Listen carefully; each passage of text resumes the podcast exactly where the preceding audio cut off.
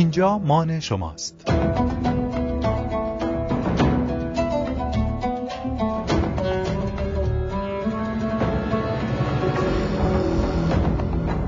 رادیو مان.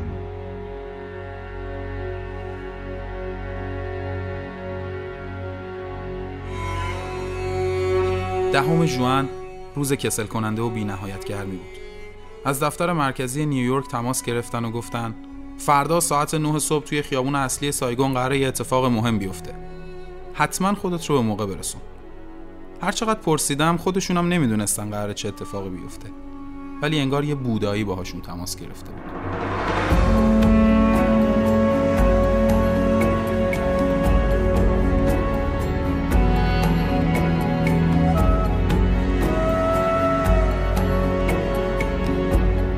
از آغاز جنگ من توی ویتنام جنوبی بودم.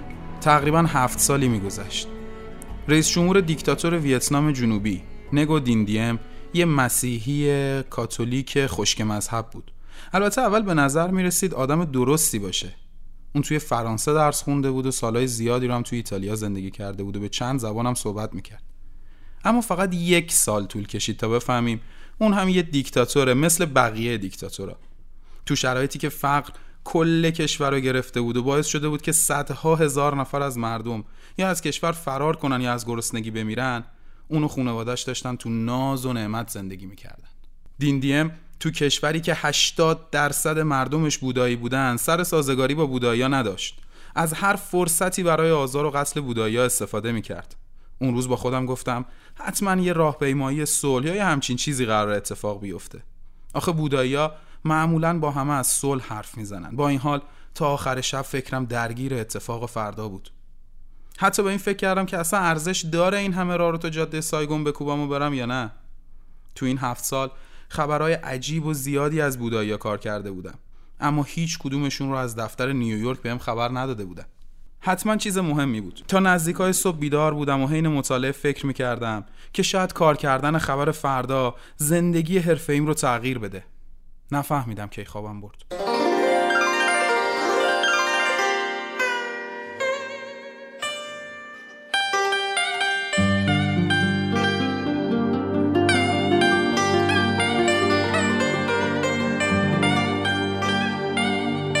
ساعت از هشت گذشته بود که روی کاناپه از خواب پریدم.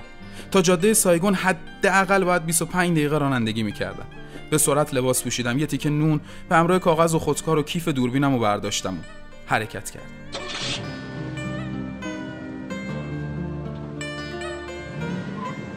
تمام طول مسیر استرابی بیدلیل وجودم رو فرا گرفته بود.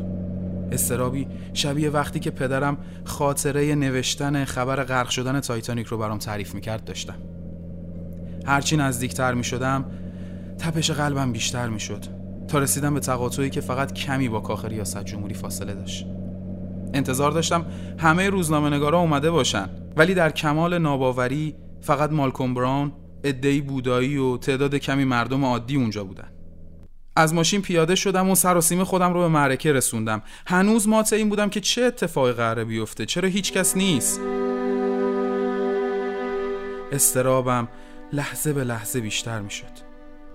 یه ون فیروزه‌ای رنگ تقاطع رو بسته بود و تچ گوانگدوک راهب بودایی به حالت ذن وسط خیابون نشسته بود. انگار داشت میون اون همه شلوغی مدیتیشن می‌کرد. اونو میشناختم. یکی از بودایی‌های معترض به دیکتاتوری دیندیم بود که بارها خبر سخنرانیاش علیه آزار و اذیت بودایی‌ها رو کار کرده بودن. اما این بار با کمال آرامش بدون اینکه چیزی بگه با چشمای بسته وسط خیابون نشسته بود. حال آرامش بخشی داشت. استرابم گم شد و نفس راحتی کشیدم.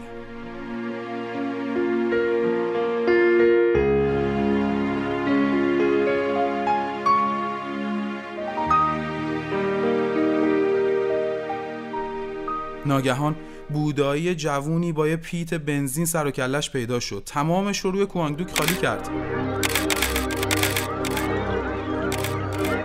محو صحنه شده بودم. که صدای شاتای دوربین مالکوم منو به خودم آورد. زیپ کیف دوربینم رو باز کردم. ای وای من از این بدتر نمیشه. چطوری ممکنه کیف خالی از دوربین رو با خودم آورده باشم؟ خدای من مهمترین اتفاق کاری زندگیم رو بدون دوربینم باید تماشا می‌کردم. خدای من کوانگدوک می‌خواد خودش رو آتیش بزنه. اون با چهره خالی از احساس دعای کوتاهی رو از حفظ خوند. دست دراز کرد و به آرومی کبریت رو برداشت. بدون اینکه از حالت نشستش خارج بشه یا چشماش رو باز کنه اون روی آسفالت کشید.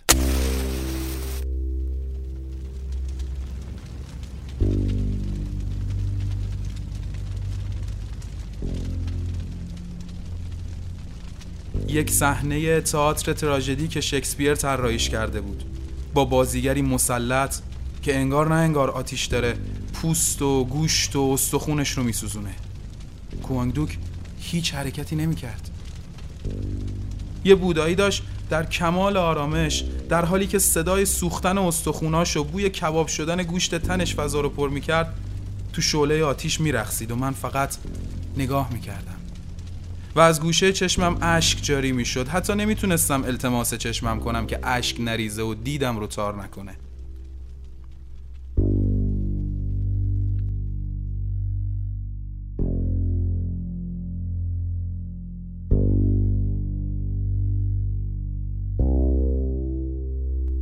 قائله خاتمه یافته بود و همه داشتن می‌رفتن. عکس مالکوم براون عصر اون روز توی تمام خبرگزاری های دنیا منتشر شد و من از پشت تلفن صدای خشنی رو میشنیدم که فریاد می‌کشید. شما اخراجی واقعا به درد هیچی نمی‌خوری.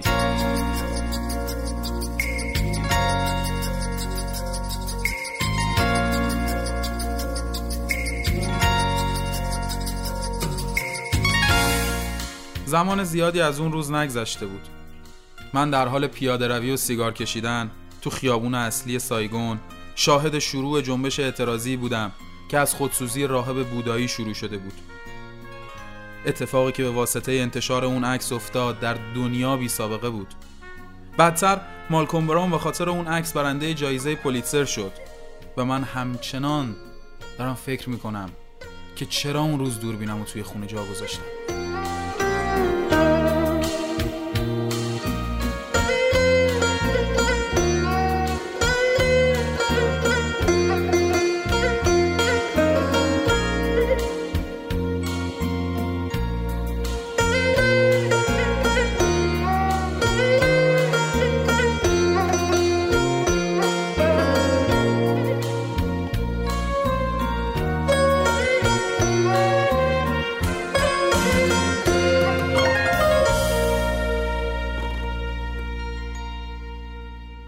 کتاب مان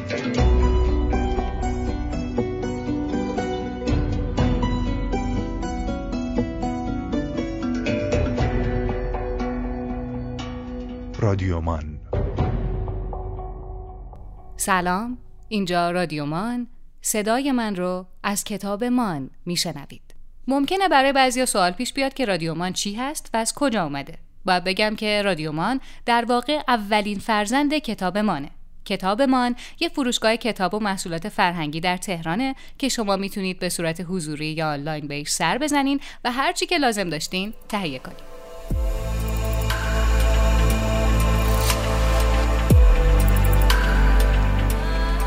اگه خودتون اهل بازی باشید یا یه بچه توی خانواده داشته باشید یه اسمی هست که امکان نداره نشنیده باشید حامی مالی فصل دوم رادیومان شرکت تولیدی بازی تاه دستچین، قایم موشک، بزنگاه، تیزبین، سرانگشتی و خیلی از بازی های مطرح بازار کار این شرکته و همین امسال عناوین بازی های فکری و آموزشیشون به 140 عنوان می‌رسه.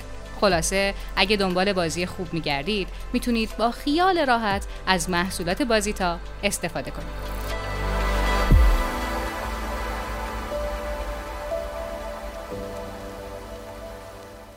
مارک منسون با کتاب جنجالی هنر ظریف رهایی از دغدغه ها مطرح شد. اون که یه بلاگر آمریکاییه با نوشتن کتابی به زبون مردم کوچه و بازار و با استفاده از کلمات تقریبا رکیک و همینطور با استفاده از روایت های معمول تجربیات شخصی خودش و خاطراتی که شنیده بوده کتابی نوشت و مردم رو به آسون گرفتن سختی ها و زندگی راحت تر تشویق کرد و از مفاهیم مورد علاقش یعنی دوستی، عشق، امید، گذشت و ارزش اخلاقی دیگه نوشت.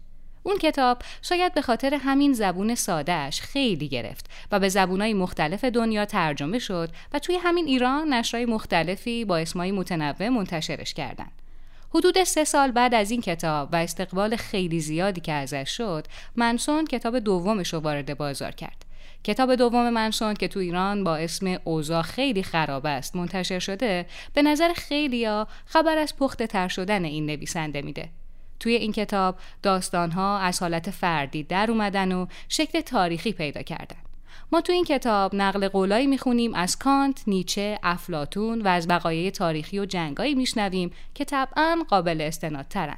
کتاب با داستانی شروع میشه از اردوگاه آشویتس و مردی به نام ویتولد پیلکی که توی اون اردوگاه کار اجباری جهنمی دنبال راه فراری بود برای آزاد کردن همه کسایی که اسیر شدن. نویسنده با تعریف کردن داستان پیلکی و قهرمان دونستن اون از همون اول موزه خودش رو با خواننده مشخص می‌کنه و میگه قهرمانی یعنی توانایی فراخوندن امید در شرایطی که زندگی واقعا به فنا رفته. نویسنده توی صفحات بعدی درباره این صحبت می‌کنه که متضاد خوشحالی ناراحتی نیست بلکه متضاد خوشحالی ناامیدیه. به نظر اون وقتی شما عصبانی یا ناراحت هستید یعنی هنوز یه چیزی براتون مهمه. هنوز دغدغه یه چیزی رو دارین.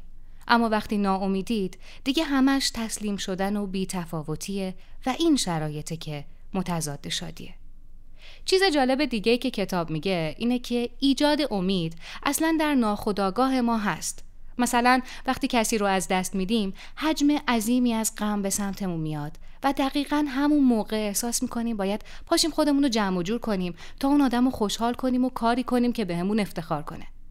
خود منسون هم تعریف می‌کنه که وقتی دانشجو بوده پدر بزرگش فوت می‌کنه و اون تا مدت ها یه حس عمیقی داشته که بهش می‌گفته باید کاری کنه که پدر بزرگش بهش افتخار کنه.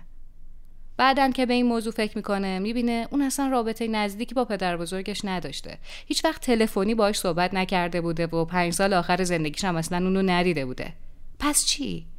پس چی شده که یهو خوشحال کردن روح پدر بزرگش انقدر براش مهم شده؟ داستان اینجاست که یه حقیقت ناخوشایندی اتفاق افتاده و ذهن سری دست به کار شده تا یه امید پیدا کنه که منسون حل بده برای ادامه زندگیش. بعدتر توی همین بخش اول کتاب نویسنده درباره چیزی صحبت می‌کنه که خودش اسمشو گذاشته تناقض پیشرفت. قضیه اینجاست که الان یعنی دقیقا همین الان مردم از هر زمان دیگه تحصیلات بیشتری دارن و باسوادترن. دهه ها حتی شاید قرن هاست که خشونت روندی کاهشی داشته. نجات پرستی، جنسیت زدگی، تبعیض، خشونت علیه زنان به کمترین میزان خودش توی طول تاریخ رسیده و ما بیشتر از هر زمان حق و حقوق داریم. نیمی از سیاره به اینترنت دسترسی دارن. فقر شدید توی سراسر جهان تو کمترین میزان خودشه و جنگ ها نسبت به هر زمان دیگه کوچیکترن و کمتر اتفاق میفتن کودکان کمتری میمیرن و مردم بیشتر عمر می‌کنن. میزان ثروت بیشتر از هر زمانیه و پزشکا موفق شدن که برای خیلی از بیماری ها درمان پیدا کنن. پس چرا دقیقا همین حالاست که این احساس ناامیدی و پوچی تو وجود اکثر ما رخنه کرده؟ و چرا هرچی اوضاع بهتر میشه بیشتر احساس استراب و ناامیدی می‌کنیم. چرا سطح رضایت از زندگی مدام پایین تر میاد؟ هر نسل بیشتر از نسل قبل از خودش احساس افسردگی می‌کنه و این تجربه هم هر نسل از سن پایین تری شروع میشه. نویسنده کتاب دلیل همه اینا رو یه چیز می‌دونه.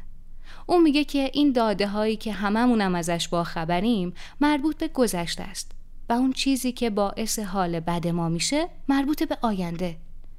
نیاز به امید داریم و آمار برای امید هیچ اهمیتی نداره. مشکلاتی که از پیش حل شدنم برای امید اهمیتی ندارن.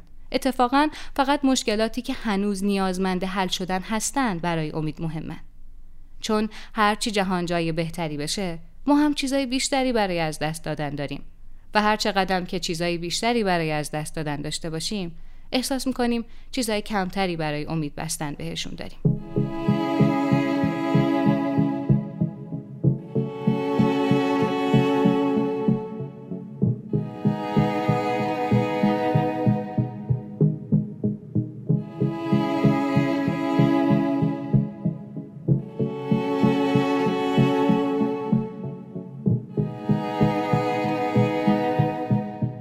اینجا نویسنده وارد فصل دوم میشه و درباره ذهن اقلانی و ذهن عاطفی صحبت می‌کنه. اون میگه در شرایطی که همه ما فکر می‌کنیم نهایتا عقلمونه که برامون تصمیم می‌گیره و راه عاقلانه رو انتخاب می‌کنیم، اتفاقا ذهن عاطفیه که پشت فرمون ماشین زندگی ما نشسته و داره گاز میده و زیادم با نظر دادن ذهن اقلانی حال نمی‌کنه. برای همینه که شما یه کاری رو انجام نمیدین و هزار تا دلیل و مدرکم میارین در توجیه انجام ندادن اون کار. اما قضیه چی بوده؟ قضیه این بوده که ذهن عاطفی به شما فرمون داده که الان حسش نیست لازم نیست انجامش بدی. نویسنده معتقد عمل همون احساسه. و این دوتا جدا از هم نیستن و هیچ وقتم نبودن. بعدش میگه حالا که اینطوریه و زندگی ما دست ذهن عاطفی مونه چیکار کنیم که توی زندگیمون حداقل یه کاری کرده باشیم و توی دام بی تفاوتی و بی هدفی نیفتیم. اینجا نویسنده درباره آین ها صحبت می‌کنه و امیدی که آین ها با خودشون به همراه میارن. میگه همه ما باید به یه چیزی باور و اعتقاد داشته باشیم. چون بدون باور امیدی هم وجود نداره. و میگه هر چیزی که ذهن عاطفی ما به عنوان والاترین ارزش خودش انتخاب کنه میشه همون باور ما.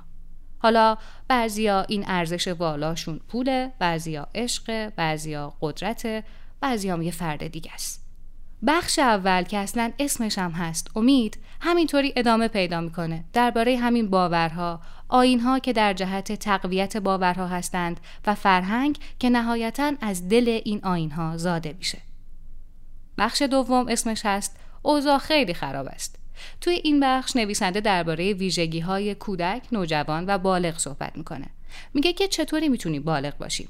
اون میگه برای کودک فقط دو تا چیز مهمه. اینکه چه چیزی لذت بخشه و چه چیزی دردناک. بستنی لذت بخشه و آتیش سوزاننده و دردناک. همین. رفتارها و خواسته بر همین اساسه. علم به لذت یا درد در وجود نوجوان ها هم هست. اما برای یه نوجوان فقط لذت و درد نیست که توی تصمیم گیریاش تاثیر می‌ذاره. بچه های بزرگتر مفهوم معامله رو هم فهمیدن و ذهنشون بر اساس بده بستون شکل گرفته.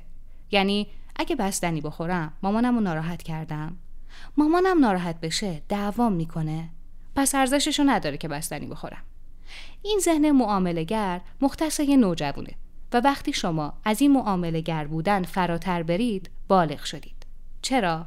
چون مهمترین و با ارزشترین چیزا توی زندگی ماهیتی غیر معاملاتی دارن و تلاش برای مذاکره درباره اونها بلا فاصله نابودشون می‌کنه.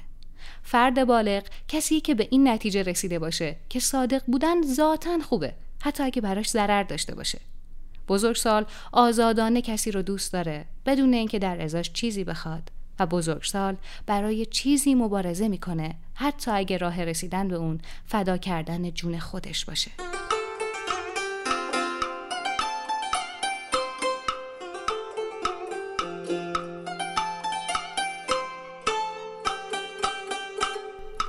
داستان کوانگدوک راهبی که برای اعتراض به حکومت ویتنام جنوبی خودش آتیش زد هم یه تصمیم بالغانه بود برای نجات کسایی که در برابر دین دیم تسلیم شده بودند. این حرکت امید رو در مردم زنده کرد و حکومت دین دیم رو به سمت فروپاشی سوق داد. مارک منسون بعد از تعریف کردن این داستان درباره رنج صحبت می‌کنه. او معتقده که رنج ثابت جهانیه. مهم نیست زندگی چقدر خوب باشه یا چقدر بد. رنج همیشه هست. اما تحمل رنج در حال کم شدنه و نه تنها این کم شدن برای ما شادی بیشتری نمیاره بلکه شکنندگی عاطفی بیشتری هم ایجاد می‌کنه. برای همینه که به نظر می‌رسه همه چی به فنا رفته. کودک و نوجوان آستانه درد پایین تری دارن. اما بزرگسال البته نه بزرگسال از نظر سنی بلکه یه آدم بالغ. آستانه درد خیلی بالاتری داره. چون می‌دونه زندگی برای اینکه معنی داشته باشه نیازمند رنجه. و تعقیب شادی یعنی فرار از رشد، فرار از بلوغ و فرار از فضیلت پس فدا کردن آگاهی و بصیرت برای داشتن احساس خوب یعنی از دست دادن شعن و منزلت برای به دست آوردن راحتی بیشتر. توی فصل آخر کتاب نویسنده یه نگاهی میندازه به هوش مصنوعی و آینده بشر رو با شمردن یه سری دلیل میگه لازم نیست که نگرانی بابت هوش مصنوعی داشته باشیم. کتاب از نظر خیلی ها کمی پراکندگویی داره و میشه هر فصل رو بدون خوندن فصل قبل و بعدش خوند. اما دوست دارم بخشی از پایان این مانیفست رو از زبون خود نویسنده بشنوید.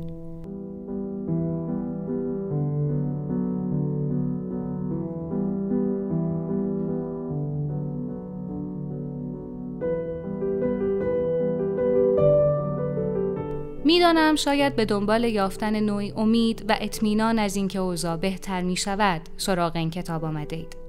مثلا اگر این کار را و آن کار را و کارهای دیگری را انجام دهید اوضاع بهتر خواهد شد. متاسفم.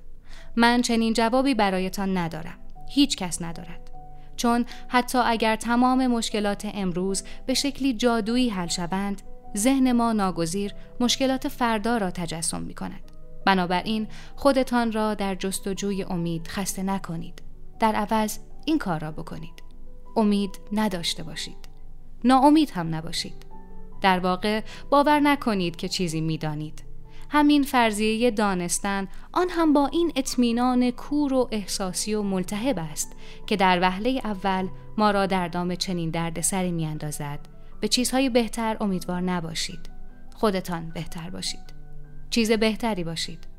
مهربانتر انعطاف پذیرتر فروتنتر و منظمتر.